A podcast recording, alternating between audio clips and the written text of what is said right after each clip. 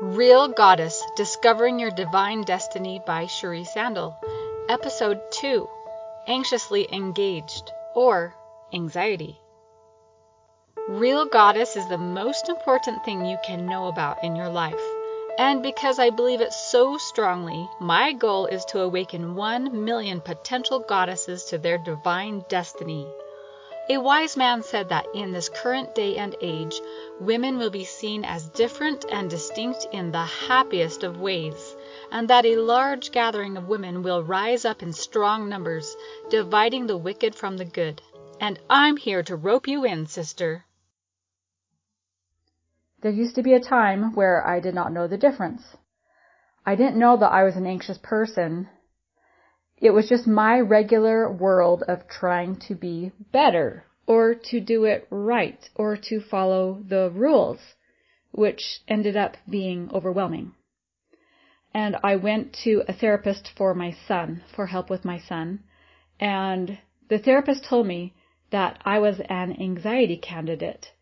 And I thought, oh no, not me, not me. I, I know what I'm doing. I am fine. I don't have problems. But as I went to various therapists thereafter, I found out that I was actually a highly anxious person as I learned how to let go of the anxiety and the difference that I felt in my calm new world. I could tell that there definitely was a difference. So there were a few things that had to happen in even recognizing anxiety. Some people will right out say, oh yes, I'm an anxious person. Oh yes, I have anxiety. But how do they even know that if they've always been that way? Maybe some of these people had definite times where they could tell that they were an anxious person. But for me, it just seemed to escalate and just be the norm for me. So first of all is to recognize the anxious emotions all around. Second of all, I've learned how to rise above the storm and see it whirling below me. So just even noticing it whirl below me allows me to rise above it and instead witness it instead of be a part of it. And then I found myself being willing to be placed in the middle of the storm, but in the eye of the storm where it's calm. And I find that I am fine in the middle and it's whirling around me because I've chosen to reinsert myself and to move forward in a way that keeps me centered and focused on what really matters.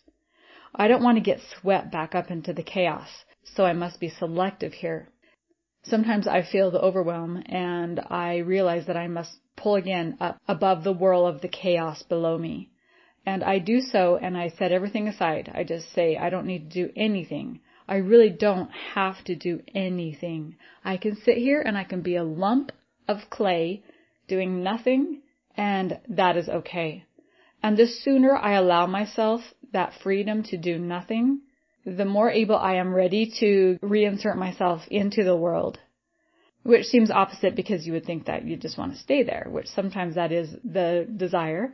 But then there's also this yearning that we have to be able to feel a sense of accomplishment and if you're sitting there as the lump of clay, you don't get that sense of accomplishment. So there is a push forward that happens that once you allow yourself to just do nothing, you can say, okay, now I can reinsert myself at this time and I think I can do it. And then next, I know that life is a mix of anxious and calm. So we don't need to invite things of anxiety willingly because life already provides that unless you're living in a bubble, life is going to produce anxious moments. How we respond to it is how our mental capacity will flow with us. So I don't need to push myself needlessly. And that's what anxiously engaged meant to me was that I just have to push myself without limits and just keep pushing and keep pushing until burnout. And burnout's not a good place to be because then other people have to take care of you. So I've had to learn how to stay anxiously engaged and do much of my own free will to bring to pass good. And that doesn't mean I have to do everything or be everything. So then as I throw away what doesn't serve me, I see people all around me who haven't figured that out. They just keep taking more on. They just keep more plates spinning in the air. They just keep piling on the responsibilities and feeling like that is what they have to do and what they need to do. But as I said, if there's something that I don't seem to be able to get rid of because I feel like I need that for a sense of accomplishment, then first of all, I sit with that emotion and see how it is or is not serving me. And if it's like a pride kind of a thing where I will look good if I do this, or my family or some other group will look good if I do this, then I know that I'm doing it for the wrong reason. So I sit with emotions of the things that I'm trying to let go of that cause anxiety and decide if it really is something that I need. And I'm probably going to say this more than this time, but there was a time where I gave up my volleyball and I love volleyball. Volleyball just creates a passion in me that is just so fun to just dive for the ball and to hit the ball and to get really cool hits over that you didn't think you could get the ball over and you'd get it over. There came a time where I had more anxiety than it was worth it, even though I was loving it. I had to decide that the anxiety was greater than the benefit of the volleyball and I came home feeling worse and I decided to let go of that and then reinvite it in terms that worked for me. And sometimes one way to look at this is to actually push it over an edge, out of sight, into a useless area. Like maybe even just pushing it away into the dark. Um, one way to think of this, of getting rid of some of those things that cause anxiety, is when I clean my house, I have three decluttering boxes. And I go around a room in a clockwise direction, and I have these three boxes in the middle of the room or close to where I'm working, and one of them is the giveaway, one of them is the put away, and one of them is the throwaway. So in my mind, I have the giveaway box or the throwaway, depending on how much it's bothering me, that I mentally declutter and just push it into that box. Or even more effectively is just handing it to the Savior. Just saying, here you go. I know you can handle this. I know you've already suffered for this thing for me, or you can handle it in a way that I can't, so here you go. And when you give things to the Lord, He gives back what you can handle. It's like that scripture that says in Philippians, I can do all things through Christ which strengthens me. That doesn't mean that I can do all things. That means that I can do all things that strengthen me through Christ. So that means getting rid of some of the things and he will gladly take it. He gladly take the things that cause us anxiety. Sometimes it's like I'm sweeping up a dustpan because it simply isn't serving me whatever I'm sweeping up and discard it because it's not part of the goddess track. When you have that eternal perspective of, oh, now let's see, how is this helping me or not helping me? My daughter likes to say, will this really matter in a year? And if it doesn't matter in a year, then just get rid of it. Just sweep it away. Don't let it stop you. So, like I said, this means getting rid of things that are not useful or figuring out a different way to do it. And then realizing what sacrifice is. I used to think that sacrifice was worthy in every way. Like if you sacrifice for something, you are always going to get something good back because that's the way that it works. That's the way sacrifice is. But I now realize that sacrifice is giving up something good for something that will maintain our sanity or our calm now, that doesn't mean that we don't do some hard things, because sometimes we do really need to sacrifice for things that don't feel like we're going to get the benefit back. But I've decided that if I think that I can sacrifice something and still maintain my sanity and my calm, then that is okay. If not, it's not worth the sacrifice because it's going to end up biting me in the end. So, some of the things I've done for anxiety I have a level that I know when I get to this level, I need to do something. Uh, if you've heard of your, you know, filling your cup, if you can understand where your cup is full and it's going to start overflowing and not being manageable any longer, like we can handle so much. And when you get to the top of this cup, it's going to spill over and be a problem. And that is what I call anxiety. When you can't handle what's at the top level of your cup anymore, it spills over and then it becomes worse things like depression or um, various ways of coping, anger, isolating, whatever your response might be to extra anxious things in your life.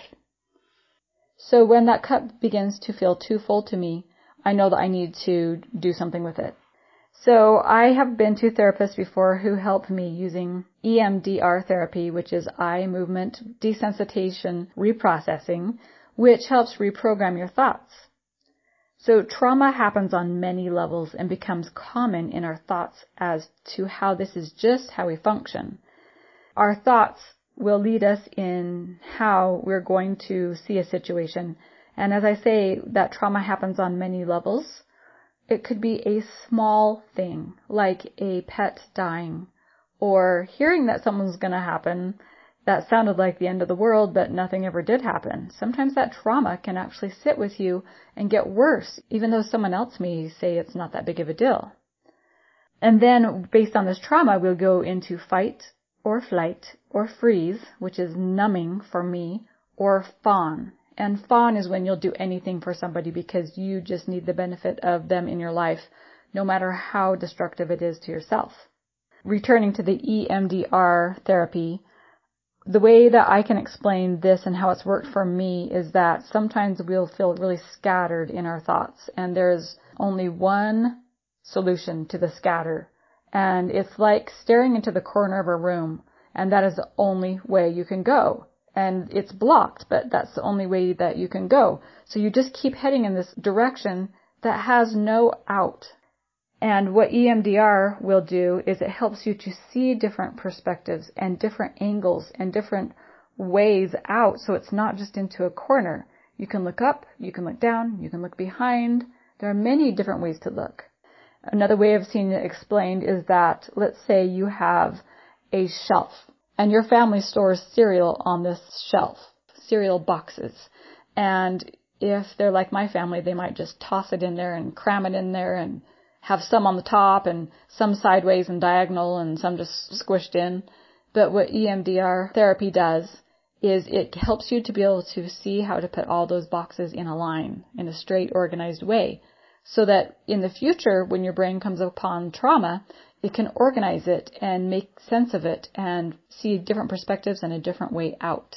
The person who developed EMDR therapy is Francine Shapiro and she said that through some of her discovering this method, one way that she found it out is that she realized how helpful walking was for her. She'd go out in a walk through the neighborhood and uh, her eyes would be shifting back and forth. And you know, just as you do in your environment, looking for cracks in the sidewalk or stray animals or uh, rocks, you know, whatever it might be in your path, your eyes are shifting back and forth as you walk and she noticed that she always felt better after a walk. So then she started to realize that as your eyes move back and forth, it helps your brain transfer information from the right to the left to the right back and forth. And it was helpful to her. So she started this therapy. It's developed to a point where you can just hold paddles and even close your eyes, but just going back and forth, you're holding these little vibrating paddles back and forth that will go from one to the next, from one hand to the next, depending on the intensity or speed that you prefer. It will get your brain accessing right, left, right, left, back and forth, and you'll be able to process things more smoothly. So even if you can't do EMDR therapy, taking a walk is really therapeutic because you are sorting out those thoughts. I had one mentor explain to me the seven minute walk. And with this, what you do is, let's say you're really riled up about something. So you're going to walk seven minutes in one direction. For me, this is about a half a mile or a little more than that. So you walk for that seven minutes thinking about that thing that's really bothering you. And then after about seven minutes, or if it's really, really bothering you, keep going longer. Then you turn around and come back for that seven minutes or however long it takes and just even the shift of turning back and coming back where you've already been on your walk, you start to see things in a new perspective. And it's amazing how it shifts so quickly to, well, let's see, what am I learning from this? What is the positive thing from this? What is the bonus, the good thing in this thing? What am I learning? What am I getting from it? And I start to go the other direction and I get home back from that walk feeling much better. It's pretty amazing. So even just walking is both physically good and mentally good. There's also another uh, therapy that I've really liked that is really just a thought therapy that is so simple it's almost silly, but it has helped me a lot. And this is from another one of my mentors. She will explain it as being you have a circumstance. Let's have the circumstance that your husband says to you that you are not doing enough, that you're not cleaning enough, that you're not being there for the kids enough, that you're not cooking enough, that you're not doing the jobs that he thinks you should be doing well enough. The circumstance must be something that's provable in a court of law. So you can't say for the circumstance, my husband is unhappy with me unless he said the words that could be proven in the court of law, I am unhappy with you. So if he has said, I am unhappy with you, that's what you can put down. My husband says he is unhappy with me. If not, you must say, my husband comes home from work and I am not working. Okay, that is proven in a court of law. I am not cleaning the house. I am not making dinner. I am not taking care of the kids. And then the next thing is your thought. What is your thought? So let's say that he hasn't actually said that he thinks you're not doing enough. Your thought then would be, I believe that he thinks that I'm not doing enough and that I am not feeling my responsibility. Then you go to the feeling part of it. The feeling is, I feel bad that I am not measuring up to his expectations. Then what would your action be? Your action is that you might hurry up and respond with, taking care of the dinner, taking care of the kids, whatever it might be. So your action is going to be a responsive, reactive action. And then we go to the results. Well, the results is that you don't feel very good in this marriage because of what you feel your husband thinks about you. So now let's go back. And this is all in the name of reducing anxiety because in this situation, we are feeling anxiety because we feel like we are not measuring up to what we think we're supposed to be doing in a marriage.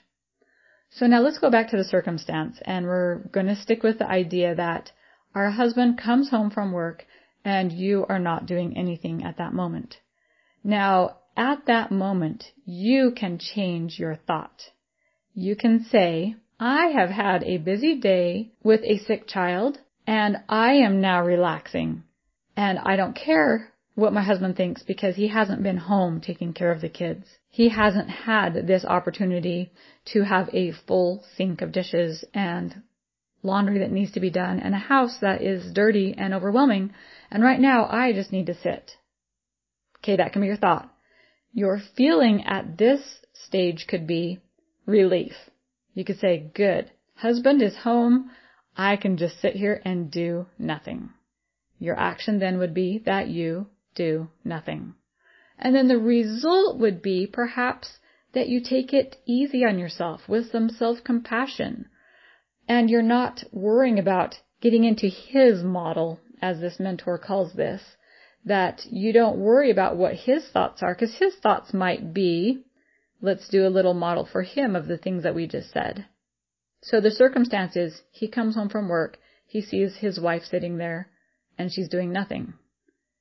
Now his thought might be, isn't she an angel? Look at her just sitting there. She's so beautiful. She's such an angel. But I don't want her to see my soft side of me, so I'm going to put on a stern look on my face and um, start cleaning up the kitchen, she might be thinking that it looks like she hasn't been doing enough when he's thinking, I just don't want to look too soft hearted, but I want to help out. So I will, with a gruff look on my face, take care of the kitchen. Now his feeling might be heroic. He might feel good. He's thinking, I'm taking care of things. Whereas she might be sitting over there with a possible two reactions that we've talked about.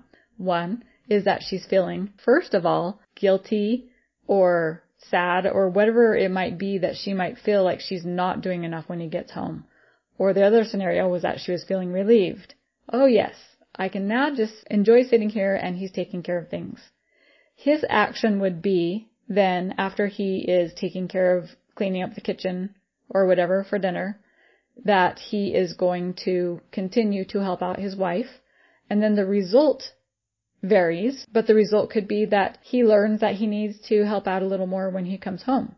The result on the downside of her thinking of feeling guilty that she hasn't been there doing it may be that she comes and pushes him out of the way and says, I'll take care of it. I meant to do that hours ago. I'm sorry. Go relax. I know you've had a hard day. Can you see the many ways that this could go? As I've been thinking in these models, it's amazing how when you just put down the circumstance, you can just change it in so many ways. and not be in other people's heads and make it a healthier thought process for you so that you don't have to enter anxiety. Because anxiety is fear and worry that you're not going to do enough. At least that's one of the definitions. So when I can get out of the thinking that doesn't serve me, I can have a lot more self-compassion and say, you're doing just fine and don't you worry about what other people think or say, which is not the easiest thing, but it's definitely possible. So let's relate this all to the potential goddess, which is what I love to talk about. The potential goddess would learn how to stay in her own emotions, how to sit with her own emotions, how to see what's happening and not put a negative judgment on it, and maintain her calm. She's able to hold exhilaration because she's discriminating with what doesn't matter to hold space for what does and then gives herself lots of compassion and letting go moments to restore equilibrium. Wouldn't you agree that's what a goddess would do? Someone who is on the goddess track and needing to be able to take care of their own world eventually, she would back off, she would have compassion for herself and others, and she would be excited about the things that she's doing, which anxiety usually does not create a good excitement like something that you can be passionate about. She douses the flame of judgment for herself or others towards her because feelers can get in her way, but she doesn't let them. So it's a stepping back, stepping away from a situation and taking away judgments that may not be accurate.